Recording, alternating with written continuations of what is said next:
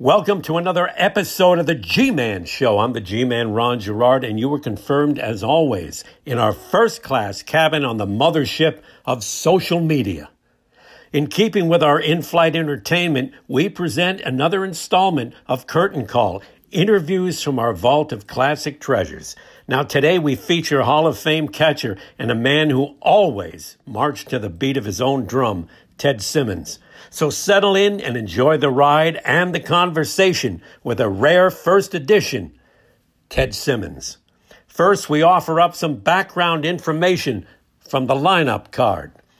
Eight time All Star Ted Simmons carved out an exceptional 20 year Major League career as a switch hitting catcher with the St. Louis Cardinals, Milwaukee Brewers, and Atlanta Braves. In 1975, the Cardinals catcher set a National League single season mark for most hits by a backstop with 188. And six times with St. Louis, he hit for an average of 300 or better. The Michigan native also caught a pair of no hitters, one by Bob Gibson in 1971 and the other by Bob Forsch in 1978. His only World Series appearance was in 1982 as a member of the Brewers, who, despite his two home runs, lost in seven games to, yeah, the Cardinals. The man called Simba ended his career with 2,472 hits, a batting average of 285, 248 home runs, and 1,389 RBIs. Simmons later became general manager of the Pittsburgh Pirates and a scout with a number of teams, and he was elected to the Cardinals Hall of Fame in 2015 and to Cooperstown in 2019. You've been in the game, what, 20 years now?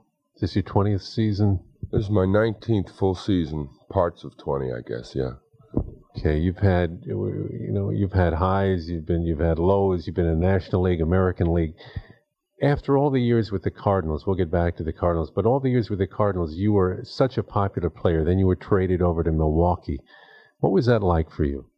Well, anytime a guy spends a, a long time with uh, one club, as I did in St. Louis, 11 years, and gets traded, it's a little bit like abandonment, um, but it's overstated. Uh, it's like uh, all of a sudden being kicked out of your family. But you come to realize with age that it's not like that at all. It's certainly not intended to be that. You just um, recognize the industry uh, from a broader perspective, and you realize that if you intend to play a long time, that's going to happen. When you were when you played in St. Louis, uh, you there were mem- memorable moments. I you know seventy was it nineteen seventy one? Uh, Bob Gibson's no hitter against Pittsburgh was that one of the highlights of your career? Certainly Gibson's no hitter had a uh, real impact on me. But at that time, in 1971, I was very young, enamored with the whole spectrum of base, professional baseball, and certainly with Bob Gibson himself. Um, I mentioned that I was young in that I wasn't uh, accomplished and more or less participated in it. Um, Bob Forsch later pitched a no hitter against Philadelphia, I guess four or five years later, maybe six years and uh, felt integral there. And it had more impact on me because I felt not only did I participate in that no hitter, but um, felt like, along with Forschy, um, pitched it. When you, you, know you're currently with Atlanta, as we mentioned, you were uh, with uh, Milwaukee, and of course the years with St. Louis. What do you do? You feel do you do you when you look back on your career, do you feel like a Cardinal though? Is those years uh, do they hold closer to you? Well, certainly having spent as many years as I did and originally signing with them, um, it's a little bit like the feeling um, Lasorda talks about um, in Los Angeles. You know, you bleed Dodger blue and that sort of stuff. Well, um, you tend to think that uh, once a cardinal, you're always a cardinal in that sense. Uh, it's like being born in a town and leaving it you always feel you're either Pittsburgh or Detroit or New York City, regardless of where you end up. Um, so to some extent, that's true. But I spent uh, two absolutely magnificent years in uh, Milwaukee, 81 and 82, and those two years um, uh, exceed all else combined because we were in the playoffs twice and then went to the seventh game of the World Series in 1982. Was the World Series when you finally got there? Was it everything you expected it?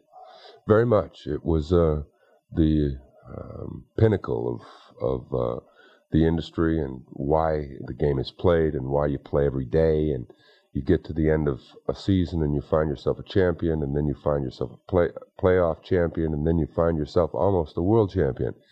Um, we lost in 82 in the seventh game, but there are people who've won world championships, four straight, five games, still don't know that drama of a seventh game of a World Series. And even having lost it, um, I felt uh, very special to have participated in one because it's, as a boy, something you dream of your whole life. Seventh game of the World Series.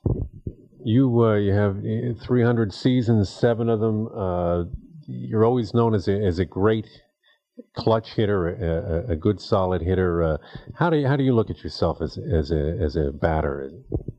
Well, uh, certainly a consistent one. I think you pointed that out briefly by mentioning, you know, the fact that I've hit 300 more, you know, on many occasions. Driven a lot of runs. I consider myself a run producer. A lot of doubles. Have, uh, I guess, a mentionable amount of home runs. But that wasn't my strength. I never considered myself a home run hitter, but I considered myself very consistent. I considered myself for about four years when I did hit homers in St. Louis um, a feared hitter and certainly a run producer in many you played in Johnny Bench's shadow a lot. It seemed it seemed apparent uh, to people that if they all they had to do was look at your record, you played in, in the man's shadow, not taking anything away from him. Uh, did you ever feel slighted in, in those years when he was like almost an automatic to go to the uh, All Star game? Well, Bench earned everything that that came to him. He was a very talented player. He was um, the most accomplished catcher I had seen mechanically in my life. No one could throw with him. Um, he was big in stature, and certainly offensively, he was um, uh, feared to say the very least. He had accomplished what he did uh, at the pinnacle.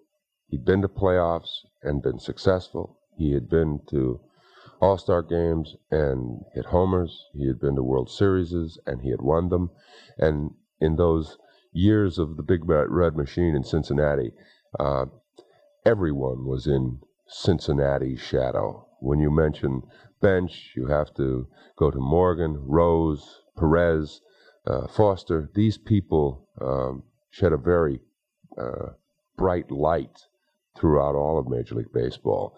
And to say that I was slighted, uh, for all intent and purposes, would, um, in my mind, simply say we all were when when you look at Ted Simmons, when you look at the numbers that that you that you put down, you did it in in almost a, a quiet way. It was so you did it you, you you did it with ease. I know you worked hard, but it seemed every year, you know, you just you were there, you were there, you were there, and, and now toward the end of your career, people look at at your records, and you are on a pace with uh, many Hall of Famers, uh, catchers, or anybody. I mean, your numbers can speak speak for themselves. Have you given any thought ever to the Hall of Fame? Well, I think it's something that certainly passes my mind from time to time, but it's something I dwell on when people focus upon it themselves. Um, uh, every two or three or four days, uh, someone you know asks me this question: uh, Is the uh, Hall of Fame something uh, you can achieve or aspire to, to gain. Certainly, it's something I think about, but I think that's more something I I harbor for like my grandkids. Uh, when you know I'm sitting around 65 years old and got uh, five, six, seven year old grandchildren that took look to me and say, "Hey, did you really do all those things?" Uh, you know, I said, "Well, you can check the Hall of Fame, and they'll tell you." Um, but it's not something I think one campaigns for, and it's not something I think one should preoccupy their mind with because um, those are things that evolve. Those are not things that you can create. And if it happens, that'd be the um, uh, you know the last cap on what I consider to be a very uh, long and successful career. Is uh, this current season have you have you given thought to uh, retirement?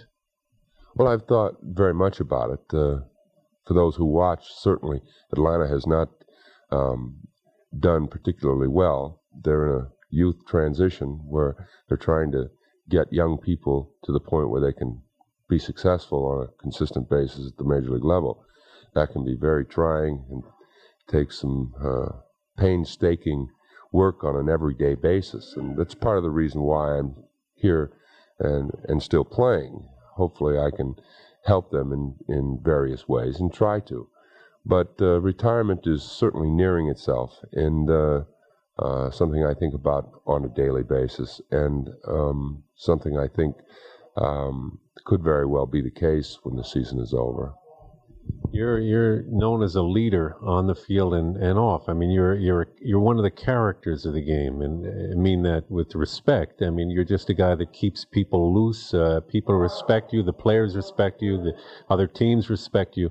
Uh, has that always been your role since you began in, in professional baseball? I mean, to take that leadership role and plus uh, be there to keep people loose? Well, I think when I was young, I was a physical person to the extent that I was aggressive, played every day, played hurt, did what had to be done when it came my turn to do it.